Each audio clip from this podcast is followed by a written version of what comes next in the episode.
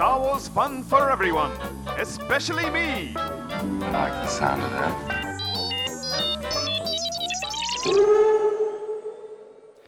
Hey everybody, welcome to episode 2 of Star Wars Fun for Everyone, especially me.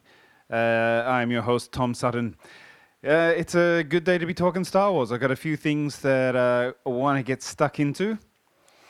Uh, you may have noticed that uh, The Clone Wars has uh, returned. Season 7. Uh, we, of course, uh, never thought we would see uh, any new episodes of that show when it got cancelled some years ago. But thanks to fan support, here it is. Now, um, I got to say, straight out of the box, um, I like the Clone Wars very much. When it came out, I was pretty pumped uh, because at that time, I mean, it's hard to remember. It's hard to, um, or it's easy to forget how different things were back then, and it's not so long ago. But uh, as far as we knew, there were six films, some uh, extras, TV, uh, some cartoons, comics, and novels, but that was about it. So when they announced um, this show, it was very exciting. I remember going to see this, this the the quote unquote film in the cinema and having a good time with it actually. Um, now, uh, yeah, I think as the show went on, I, I enjoyed it a lot, but there were episodes that were good, episodes that were, you know, just okay, and um, the thrill of seeing weekly Star Wars did start to wear off at some point, and it became kind of normal in a way. Um, but overall, it was, of course, a uh, a strong show, and there were certain arcs that are really, really fantastic. So now um, we find ourselves in uh, 2020, and um, the Clone Wars is back. Uh, I I got to say the uh, the first arc, the Bad Batch, uh, it was fine, but um, it really illustrated to me that uh, the prequel era is never going to be a favorite era in Star Wars for me. I, I even like like away from the story, the characters, whatever. Just the the fact that the, the designs of those prequel era designs, it, ju- it doesn't just doesn't do it for me. Like I don't like battle droids. you know, I, I'm never going to. I guess. You know, um, I I don't love clone troopers. You know, I mean, they uh, you can say, well, uh, they're basically stormtroopers, which they are, of course. But um, yeah, that watching that arc, it, it kind of it did make me think. Now, when we've had five uh, new films of uh, Star Wars that I've really, really enjoyed, plus uh, the Mandalorian, it it means that uh, yeah, that's got uh, it's got more work to do than it used to to uh, really give make me enjoy it basically. Now, um, having said that, uh, the we're two episodes into the second arc, and uh, they of course focus on Ahsoka, and I uh, r- I enjoyed these a lot more than the Bad Batch episodes. Um, I mean, visually they're fantastic. Like this is amongst the best uh, Clone Wars has ever looked. I think the um, eh, eh, you know I actually, despite not being a huge prequels fan, it was really nice to see Coruscant again, and it did make me kind of think like, man, it's it's weird that the sequel trilogy never really went back there. It was such a central planet or a central location in the prequel trilogy, and I, I, it was nice to see it again. I got to say, and the the backgrounds look fantastic. The face animation on the characters was extremely strong. I thought. I really, uh, it really helped me relate to the characters. And it's great to see Ahsoka again. Of course, she's a great character, and um, good to have her back. So, um, yeah, I think uh, generally speaking, when it comes to the Clone Wars, the first episode of any arc is um, a little slow to get going, uh, but um, yeah, I, I really like this. I, I find I think the sisters are charming, and um, it was. I mean, it's nice to see those uh, original trilogy era aliens, even in animated form. Um, I felt like the second episode there were some things that I, just logic wise don't didn't quite make sense to me. Like they they went to meet uh, these you know this group on Kessel, but then and they were hired by them, but then they were going to get paid by the Pikes, and that's I don't know that stuff just didn't quite uh, make sense to me. But as a huge fan of the uh, solo film, I, I got a, kind of a thrill out of seeing Kessel or the Maw. Uh, it uh, it's funny, you know, once you've um, once you've developed a relationship with a location or uh, you know a design or whatever, it's it doesn't take much to uh, get uh, you know to hit you in the Star Wars feels when you see it again. It's kind of interesting to see parts of Kessel that are not just uh, the mines. Um, yep. So it was cool. Uh, so yeah, I'm having uh, an, uh, more fun with this than I did with the Bad Batch arc, and uh, that's good news. Right, the other fun Star Wars news uh, in my life is that the uh, the Art of Star Wars book arrived one or two days ago, um, written by Phil Szostak, and um, I don't know if uh, any of you have ever bought any of the Art of books. I'm talking. Um, I want to talk specifically about the uh, the new films, the Art of books for those films. Really, like. I think outside of the films themselves, these are my favorite Star Wars uh, experience. I love them. They are just so um, just overflowing with Star Wars style and imagery, and um, there's something about um, seeing these just classic, classically Star Wars designs, uh, and but seeing the kind of um, the texture uh, of um, of of it as, of them as art pieces or as sketches. You know, like uh, you know, anytime you see a painting, there's um, there's uh, some texture in the brushwork, or uh, you know, when you see sketches and there's a roughness to it. There's something about that that it it, it almost plugs the images directly into my um, my imagination in a way. Uh, it's so um, evocative to me. I, I love these books. Um, and uh, I mean, you get the fun of seeing the progression of the concepts as uh, as they go from idea to idea before arriving at what the uh, the final concept is going to be. That's a lot of fun. Um, you get to see uh, stuff that um, artists came up with, or you know, even the the, the directors maybe thought up, and these uh, artists have put on paper, and um, it's it's of course fun to see stuff that never made it into the film. It's really um, really great, and uh, another great thing about these books is um, it's not uh, just the images that are a big part of the experience; it's the um, behind the scenes stuff. Um, you get to read a little bit about the process that uh, these artists went through to find the uh, designs that uh, were kind of given the okay for the, to be used in the, the final film. I really, uh, if you're looking for for cool Star Wars books, the art of books are to me a double plus top shelf amazing Star Wars. So um, I am uh, not more than 15 or 20 pages into this so far, and uh, I, I, thought it would be nice that uh, nice to um, kind of make note of things that have caught my eye and share some of those points on the podcast.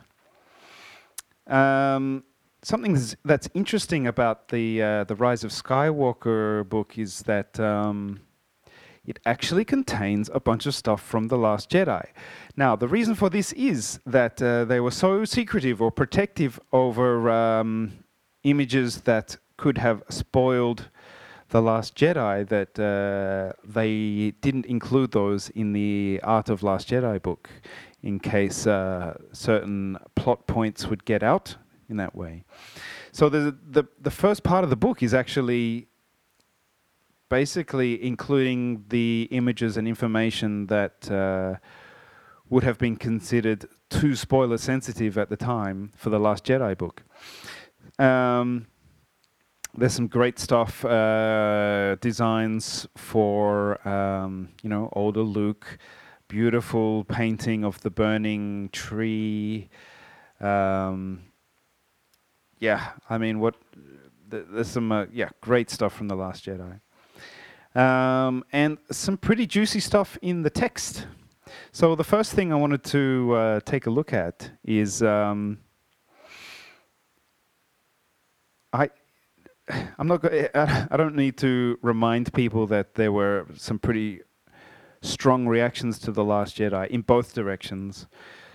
There are people who will claim it is not only the greatest Star Wars movie ever, but a masterpiece of cinema. There are people who will claim that it's the worst uh, Star Wars movie ever and uh, totally worthless. And of course, then there are people in the middle. Uh, I love the film. There are things that I don't like as much, but overall, I think it was uh, it was great. There are certain things that I didn't like at first, but I came to like later on. I think that um, uh, you know I, di- I didn't uh, I wasn't in love with the Canto Bight sequence uh, when I first saw it, and I'm never gonna. It's never gonna be my my favorite uh, thing in Star Wars. I mean, it's actually out of all the five new films, that's probably probably my least favorite um, part of them. Um, but one thing that one aspect of it that uh, must be considered the most uh, emotional for for fans uh, is the, uh, was the treatment of Luke Skywalker. Uh, I don't think uh, uh, many people could have expected that we were going to get a uh, bitter and defeated Luke in that film. I think we were all, you know, some people were expecting um, Luke the Super Jedi. Uh, I, n- I never thought that was going to be it. I re- I thought that he would basically be the Obi Wan of of the film, and um, even though he was in uh, in exile in a way, but that uh, he would welcome Rey and um, be happy to train her. Now, um, I think like it's it was fine to me that he didn't, you know. All right, off we go. Luke, Super Jedi Warrior, go! You know, I'm very happy that it wasn't that, but it did. Um, I felt sad that uh, he wasn't more welcoming or kind to Rey until the end of the film, basically. That was weird. I, felt like, oh, that's that's not my Luke, you know. Uh, now over over time, I've actually come to kind of appreciate that Luke Skywalker very much. Uh, partly, it's uh, kind of reflecting on how how it relates to me, I guess. Uh, I'm 43 years old, and I I feel like at this point I've, I'm old enough to have um, experienced some defeats and uh, to kind of feel how difficult it is to stand up and uh, to say like, no, I, I have it in me to keep going or to try again. Um, I think if I was uh, 23 years old instead of 43 and seeing this film, I would be like, oh, come on, man. Get back on the horse. Fight the, fight the good fight. But I think um, at this point, I, I kind of can relate to how he was. Um, now, not everybody uh, has gone through that process. Some people hated how Luke was treated. They hated it then, they hate it now. and I guess the greatest symbol of what uh, these pe- uh, a lot of those people uh, felt was the moment that uh, Rey handed him the lightsaber, and he flicked it over his shoulder and strode off. Um, they felt that it was like uh, kind of disrespectful to the history of that uh, particular lightsaber and to the character of Luke. Um, now, I've often felt that it was the right choice, but perhaps a more dramatic dropping of the lightsaber or something would have uh, gone over better. The flip of the shoulder does feel like. Um, it's going for a laugh a little bit. I mean, I remember the first time I saw it. Actually, I was so shocked that that that, that happened, but I was so like I feel like any time the film like the films do something risky, I get a buzz out of it, and I feel like, oh, I can't believe they did that. That's amazing. Like when um, when Kylo killed Snoke, it was a that was a similar experience. Like, I can't believe they did that. I lo- so I, I love that, you know if they had done it in a, um, a kind of more uh, heavy, dramatic way, I think maybe people would have accepted it. You know, I mean, Luke throws his lightsaber away at the end of Return of Je- Return of the Jedi. The moment, like his kind of his peak as a as a character and as a Jedi Knight is when he turns his back on violence and throws his saber away. So for him to do the same in this film, I think it it, it definitely makes sense, but uh, they could have done it in another way. But anyway, the text regarding the Last Jedi in this uh, Art of the Rise of Skywalker book has an interesting quote from Rian Johnson. Uh, here we go. I'm going to read it for you. Uh, the best stuff is the stuff that challenges the audience, Rian Johnson said. But its sole purpose isn't to defy expectations. All of these characters do the things that they do because it makes sense. Even in the beginning, with Luke throwing away the lightsaber. It wasn't so much, oh, this will be funny because it's not what everyone's expecting. It's literally the only reaction I can imagine Luke possibly having in that situation. All right. I found that pretty interesting. Um, I think that some people have painted Rian's approach to the film and uh, to that moment uh, in particular as basically uh, subverting expectation for the sake of sub subverting expectations. Um, I don't think that's true. Uh, I think that in lots of cases, yes, you can say that he went for uh, something that would kind of slap the audience in the face a bit to keep them um, keep them guessing. Um, but it was kind of nice to read that he felt that this was a moment he was not unsure or guessing, like maybe I should go for this, maybe I should go for that. He felt like that was the only reaction that Luke could have had to that situation. That was cool. It was nice to hear, to uh, read that. Ah, I'm drinking um, herbal tea. Very nice. All right. Uh, the other interesting point, text wise, obviously on a podcast, I can't show you the pictures. You'll have to buy the book if you want to do that. Although I'm, I am going to be throwing some of my favorite images up on the Instagram page. All right. Um, there is a fascinating chunk of um, conversation. Now, um, I would be interested to hear Phil Szostak's re- uh, kind of reasoning behind including this, but there are a lot of quotes from the creatives from a meeting that occurred on May 21st in 2014. Uh, this was a week after the start of princip- principal photography on The Force Awakens. Uh, it was a uh, a group of people, apparently an informal group. I guess we've all heard of the. Um, we've heard a lot about um, the story group. It's a bit uh, mysterious, but uh, yeah, we all know what that is, I guess, by now. Uh, so it was interesting to hear about this group called the Intellectual Property Development Group, or the IPDG. Uh, I think their job was basically to discuss how they envisioned the next two episodes, episodes eight and nine. Um, so what's included is actually a chunk of conversation. Um, the, uh, included in the conversation are Pablo Hidalgo, Dave Filoni, John Knoll, Kiri Hart. It's an interesting bunch of people. Now, um, in the conversation about the Last Jedi, uh, if you uh, if you're part of the fandom, you've seen this happen. That um,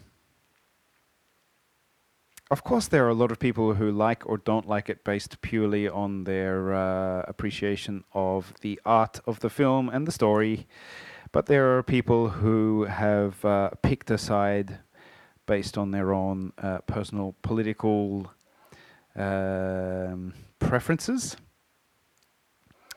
Um, I think that uh, the fact that um, a lot of the most uh, what I, I, was interested to to realize, I think uh, I forget who pointed it out, but uh, in all three kind of sub stories, it tends to be the women who are teaching the men or showing men the way forward. Uh, Luke is lost until Rey shows him the way. He doesn't come back until until Rey, I guess, in some way convinces him to do it. Uh, well, a Rey, a, a, combination of Rey and Leia, I would say. Uh, Poe Dameron is uh, not on the right track until Leia shows him the way to uh, to be a leader. And uh, Finn is still mostly concerned about saving Rey and getting to safety, but it's Rose who uh, kind of clues him in a little bit more on the wider uh, the wider implications of the struggle that they're involved with. Um, so there are certain guys out there who um, didn't respond well to all the girl power, basically. Now that you know, I think that's it disappoints me. You know, anytime, yeah. Basically, to me, Star Wars has been a clearly like had a very kind of left leftist message. Its whole, you know, since day one. Um, and putting a character like Princess Leia in um, in this type of film, I mean, they were they were fighting the uh, the stereotype of the damsel in distress from day one. So the fact that there are dude bros out there who uh, would be bothered by the fact that the Last Jedi dared to put women in positions where they could actually teach men a thing or two. Um, yeah, I just I don't have time for it. But um, sometimes the dude bros will tend to uh, hold up Dave Filoni as their guy, like get rid of Kathleen Kennedy and put the Dave Filoni in.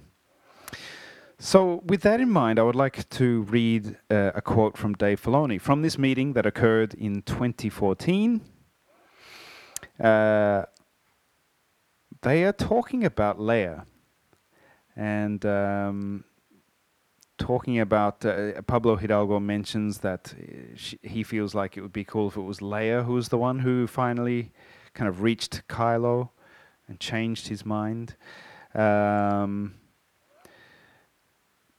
there is um, yeah some talk about uh, it would be powerful to have um, to have Leia be it, basically the Obi Wan character. I guess when the film starts, you're expecting Luke to take that role, uh, but you don't you don't get it the way you think you are. You're going to get it in the Last Jedi, and it's actually Leia who uh, who guides people um, to a great extent in the Last Jedi, and then in the Rise of Skywalker, she's of course uh, she's Rey's teacher as well as a leader for the entire resistance. So um, they're basically talking about bringing um, about kind of what the, the what uh, role or what position they want Leia to have in the story. Uh, this is a quote from Dave Filoni. Uh, we should shift it so Leia is the Obi Wan of this entire trilogy. I don't even think that it hurts that she's not primarily that mentor figure in Seven because like John like John had been saying, the audience expectation is so on Luke, and when that proves not to be true, it's way more powerful.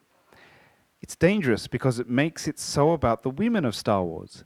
Something to me says that's right. There is something happening culturally. You look at birth, regeneration, the world itself needs he- needing healing.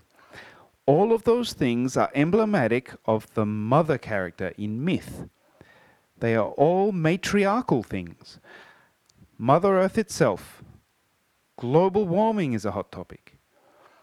George was always so good at tapping into what's happening in culture, and he hits us with it.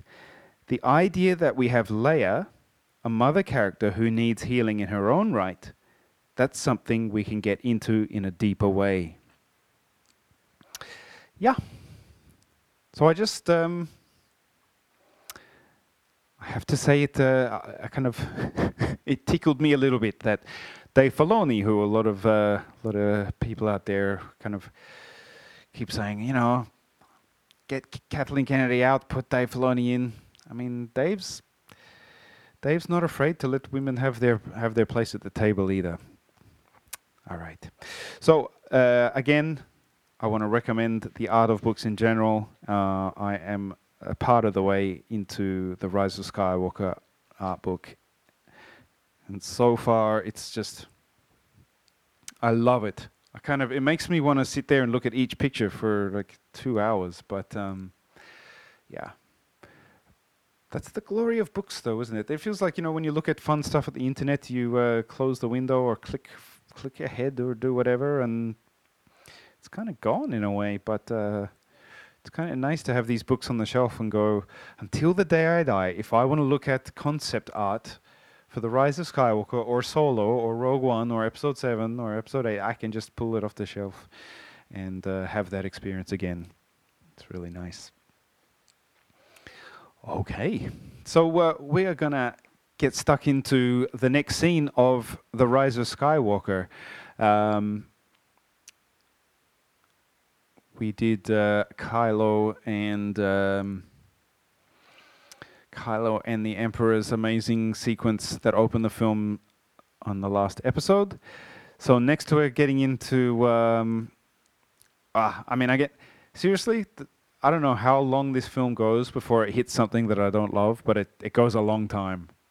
it's just to me, it was like scene after scene of um, of basically sh- shoving chocolate cake in your own f- face. It's, uh, it's, it's fantastic.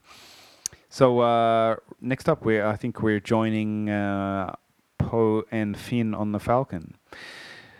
Here we go. All right, we get this awesome shot of um, of the Falcon going through hyperspace, and then it's Chewie, Finn, and Poe playing uh, holochess I've heard um, some people talk about uh, that perhaps the holochess thing has been overused in the uh, this uh, new era.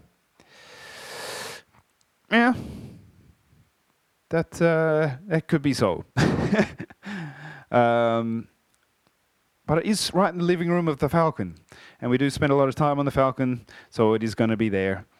And I love this sequence. You ever going to go? This is something that J.J. Abrams is fantastic at. Just this kind of like really funny, snappy dialogue.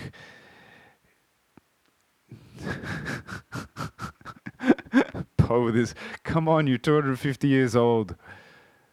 Of course, you're better than us.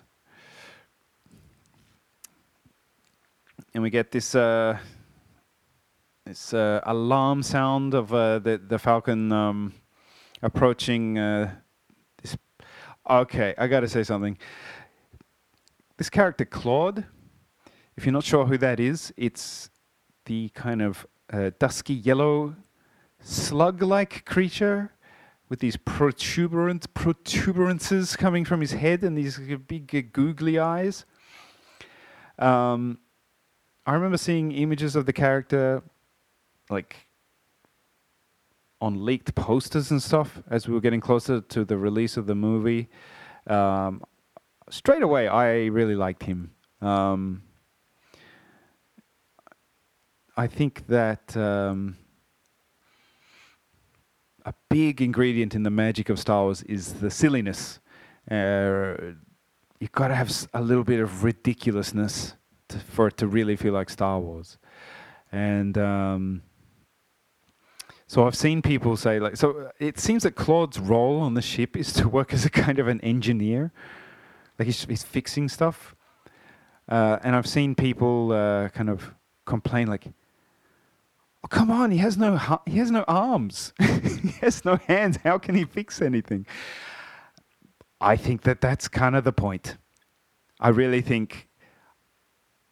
I, I feel like you know JJ or whoever looked at this this design and went, "Let's make him an engineer on the Falcon." it's his job to fix stuff, and you never see him actually fix anything successfully. He just looks kind of terrified and confused all the time. So I, to me, this is just classic, fun, ridiculous Star Wars, and I, I like it. Yeah, I love it. That, uh, that thing on the wall sparks, and he just kind of goes, "Oh, fantastic!" All right, the approach. What is the name of this uh, planet? I actually don't remember. It's got these great uh, kind of icy spires, and uh, I guess it's sitting in a giant lake or something. Because it seems to be, um, or or no? Is that? I mean, it, it looks like a reflection, but is that actually? Is it floating? I'm gonna have to read about it. See, this is okay. This is something that the new new films have gotten really right. I think is this kinetic energy. So you might remember as uh, Finn is heading into the cockpit, he taps R2 on the head, and this barrel rolls across the floor, and he just kind of hops over it. I, that energy and that kind of like um, like something's always happening. It's moving, and it's it just uh, makes it exciting. I think that's great. I love the whole look of this. I mean, it's.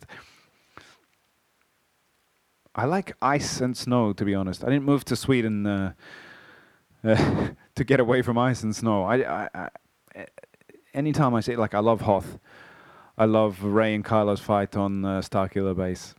I'm a sucker for snow, so the fact that this is basically a giant iceberg is uh, right up my alley. And the the movement of the Falcon as it just comes screaming around. You see uh, this character Boolio. He's got uh, information for the resistance. Uh, you probably know that that was Mark Hamill who provided the vo- voice for that. That's nice. No such thing as too much Mark Hamill. It's great. I like the design of the character.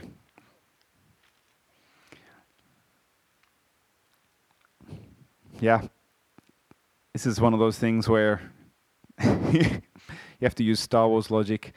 Uh, they have to plug this hosey thing into R2 to get this information, but it's like, as far as I can tell, it's basically like there's no more information than just. I mean, you could just pick up the phone and do an intergalactic phone call and just tell them, but yeah, Star Wars logic doesn't matter. I love it. I just, it's kind of cool to see like this thing plug into R2 and like we've never seen anything get plugged into R2 like that, as far as I remember it's really fun when you see like really familiar stuff, you know, stuff that you've been familiar with for 40 years or more, and then it's shown. Uh, they show it in a new light, or show like, yeah, you've been seeing this like thingamy on the wall, or this part of a droid, and you never knew what it was for. Now you can see how it works. And then, I mean, the Tie Fighters screaming in. That is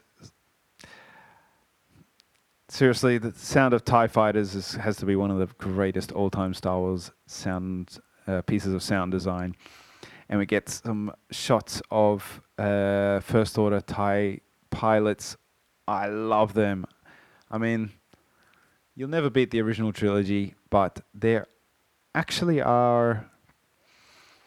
There's a thing or two that I think the new films can do even do even better, and the design of the of the Tie pilots, it's a bit more s- sleek and streamlined than the original trilogy Tie pilots. Ah, they they look deadly. I love it. I love the way that the lights inside the cockpit kind of like reflect off the black um, the black helmet and the the armor. I wish there was more of that. This is one thing that I can um, say that I really would have liked more of in the sequel films. A bit of that, a bit more of that like classic dogfight stuff that you see in, um, especially Episode Four. Uh, but you get a, uh, you get some good stuff like that in uh, Return of the Jedi and Rogue One as well. But I mean, I don't think anyone. I don't think they've topped that kind of like um, that uh, classic World War II type dogfight stuff. Uh, it's episode four is the kind of the best at that. But uh, great to see the Tie pilots again. Um, this line, how do we thank you? Win the war. All right, now again, just like I feel like we get we're kind of spoiled in a way. Like I, I've heard, listened to a lot of podcasts. I have listened to a lot of podcasts talking about this movie, and um, like I don't hear people just go like, "It's cool to see the Falcon flying." Like we're almost spoiled at this point, because when all you got at the Falcon what was what was in the original trilogy.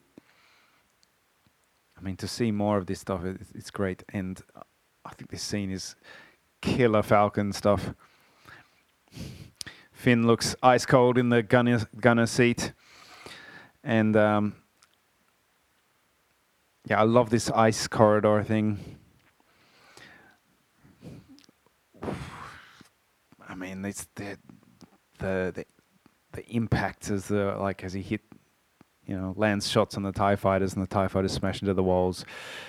It's fantastic. you see Klaud back there. He's still working on the thing on the wall, I guess. Something. I should turn this. Maybe I should turn the subtitles on. Poe says,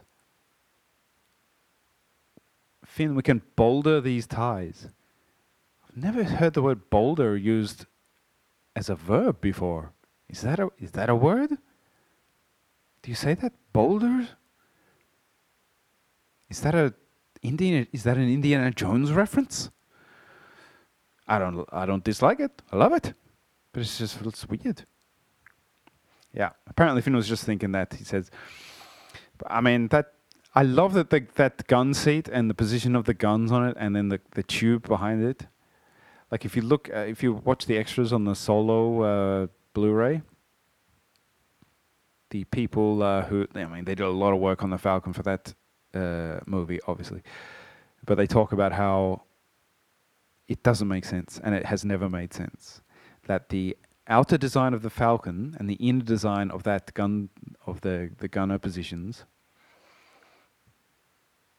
they, they never really thought it through very carefully. They didn't think it, you know, they didn't think people would be watching these films frame by frame for the, for decades to come, you know, and so that means that um, now when you include the Falcon, you kind of have to.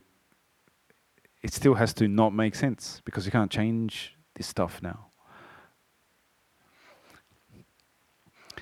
Again, those Tie Fighter impacts. Ah, I mean, just the way the Falcon moves. It's it's poetry to me. I love it. Now we go into this section where Poe's uh, doing this new thing called lightspeed skipping. People have kind of said, like, talked out, you know, pointed out logic issues or whatever. Again, I just I don't care. It looks amazing. It's super exciting. I kind of feel like I mean this thing it's I guess I maybe have a little bit of a problem where like they're jumping through hyperspace over and over again and the ties are following them. That must mean that the ties can track them through hyperspace.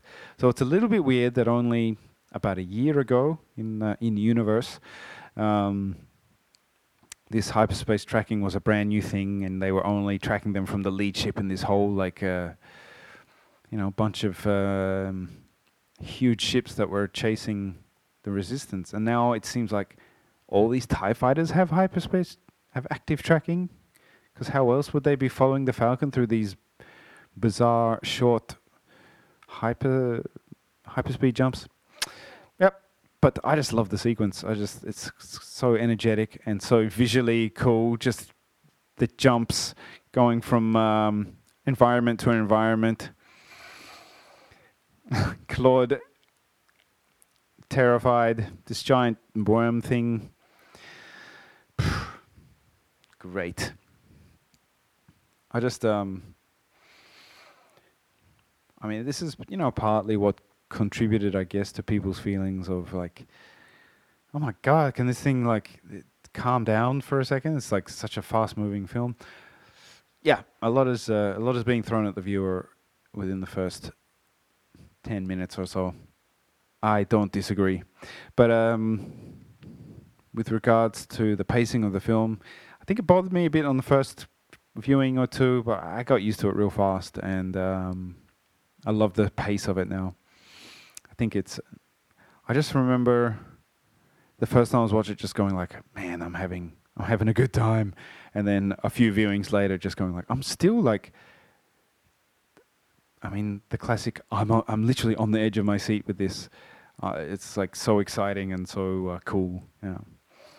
All right. We are gonna, of course, get uh, get to the next scene on our next episode. So, uh, if you want to get in touch at all, you can find us or me because this is uh, you know especially me so uh, you can get in touch with me on facebook we have a page called uh, you know just under the name of the podcast if you search for that you'll find us and uh, also i have an instagram um, instagram page and that is called star wars fun for everyone all uh, no no funny business there no no funny uh, characters or anything. So Star Wars fun for everyone on Instagram. All right, thanks for listening. Already looking forward to uh, the next episode. So we'll see you next time on uh, Star Wars fun for everyone, especially me.